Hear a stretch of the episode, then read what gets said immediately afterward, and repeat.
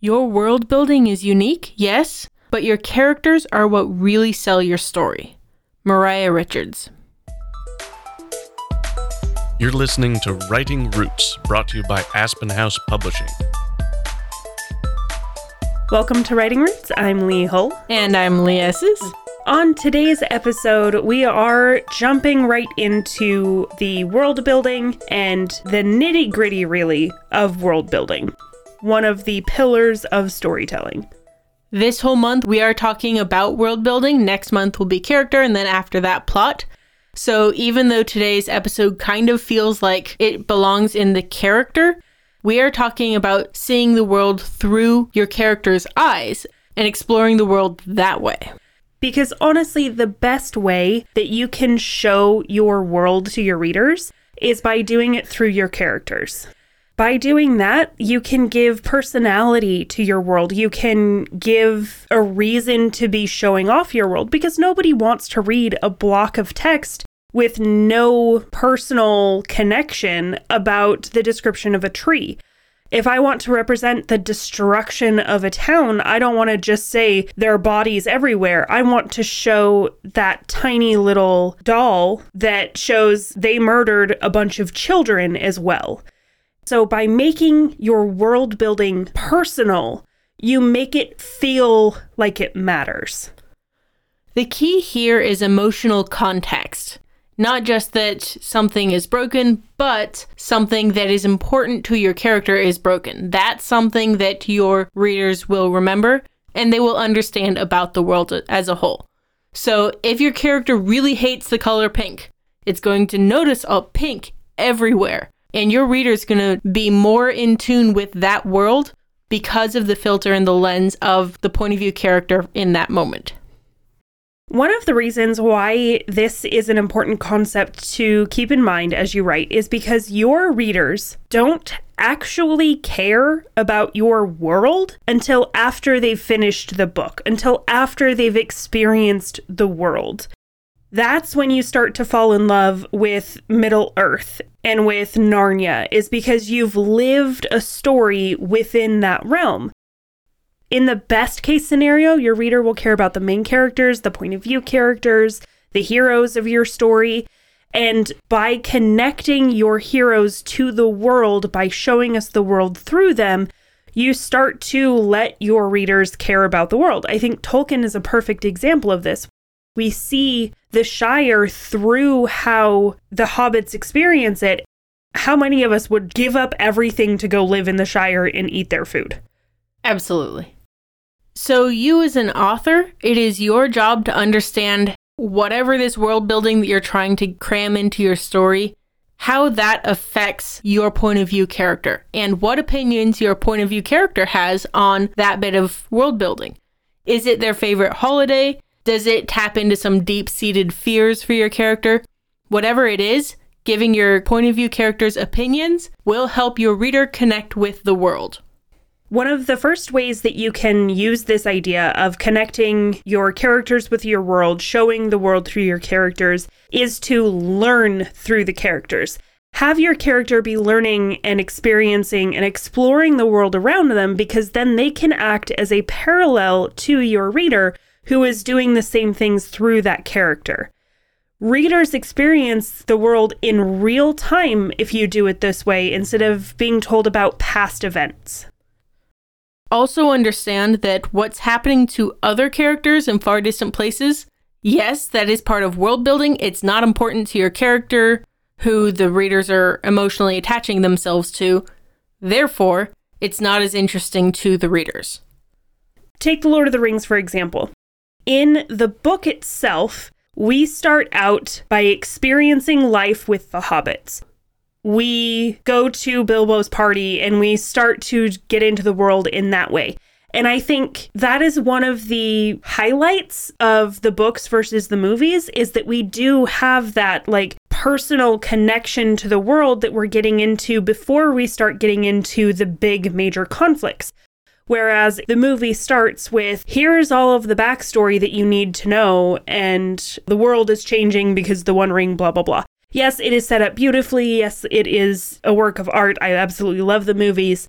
But there's no personal connection for me when I first started watching that movie to care about this weird ring that was lost and apparently has magic powers. I think a lot of that issue comes back to the opinions. If we had heard some of Galadriel's opinions about Elrond being a moron and not just like football tackling this guy off the edge of the cliff, if we had had those opinions, then we would have started to see Galadriel be the main character, which is why they didn't do that. It's still difficult because it's history, but if she had inserted opinions, we would have started to see her be the main character. And that's really what it comes down to is your point of view character needs to care about what's happening before your reader will. The next way that you can work the idea of having your character learn into the story is through dialogue. However, dialogue is a double edged sword in world building. You need to have the character be learning something and not having a character regurgitate something everyone already knows. Well, you know Christmas, our most famous and highly celebrated holiday in the year? Uh, yeah.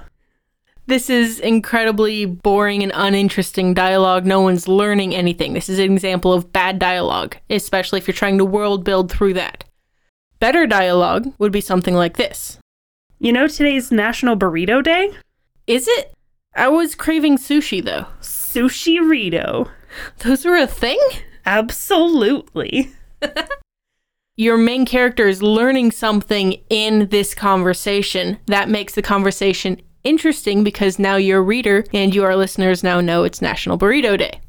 But that has to be something that wouldn't be common knowledge to that character.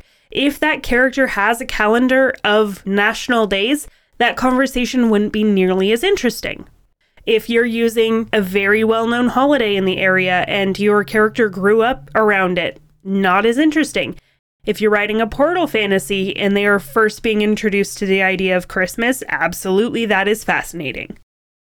Finally, learning does help with a couple of different problems that you run into when you're trying to convey world building to your readers. One of which is it will help you slow down the pacing and keep it interesting because this scene we're learning about this, and then tomorrow, the next chapter, we're going to learn about something else. It's much easier to pace yourself as a storyteller instead of info dumping, especially at the beginning. Because then your character is forced to learn it as it's relevant to the story, not just as you, as the author, comes up with it. It also helps with any questions the reader may have.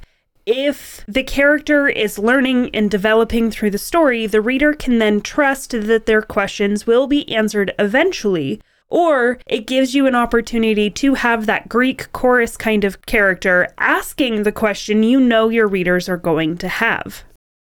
And finally, having a character learn about these kinds of things is great for when you have to bring something up later on in the story. Wait, did you say that the sword was made out of brass or the axe was? We can ask this question later on when the information becomes relevant again because the character didn't know initially. They are learning, your reader is learning with them. Anything that needs to be brought up again can be. The next way that you can make your world building personal is to understand how your character understands the world. This comes out in your character voice, in their skills, their word choice, in what they choose to focus on. Something to also understand about your character is what their job is. That has a huge impact on how they see the world. If your character is a teacher, they're going to be thinking things like, oh, I can't wait to teach my students this. So if you aren't sure how to start creating the voice in connection to world building, start with the job. And on the flip side of that, look at the world that you want to create and what kind of jobs would come out of that. Mistborn, for example, ash falls from the sky every day. You need someone to really consistently sweep the streets so that it doesn't become a world buried in ash. So, if you're having a difficult time making your world building personal, look at something like that. How can you take this cool element that you developed and narrow it down into practical things that your characters can be doing actively every day. If not job, if you're going for more of a swords and sorcery fantasy type setting, you might consider whatever deity that your characters follow. If this character follows a deity who really values note taking, whatever this particular core value of the tenets of the faith are, how this character interacts with the world comes down to what the faith is. So not only are you doing world building with this particular set of faiths, but you can use that as a lens to explore the world and flesh out your character even better. And really, just keep in mind that if you show the world through your character, through that point of view, it'll be far more interesting, it'll be far more entertaining, and memorable to your readers. That's really what matters. Readers don't comprehend info dumps they comprehend and remember those moments that the character is marking as something significant and special and interesting in some way. And that is the best way that you can show your world off is by making it personal. Everything else we're going to say this month should be seen through the context of whatever your point of view character is doing. If you're writing an omniscient story, you don't necessarily have to, but keep in mind whatever your point of view character and how they are coloring the world that they see. Because the rest of it will not have any value if you don't have that emotional context, if you don't keep it personal, and if you don't write selfishly. If you have a question or comment for our hosts or a topic you'd like us to cover, send us an email at writingroots at aspenhousepublishing.com or find us on Facebook by searching for Aspen House Publishing.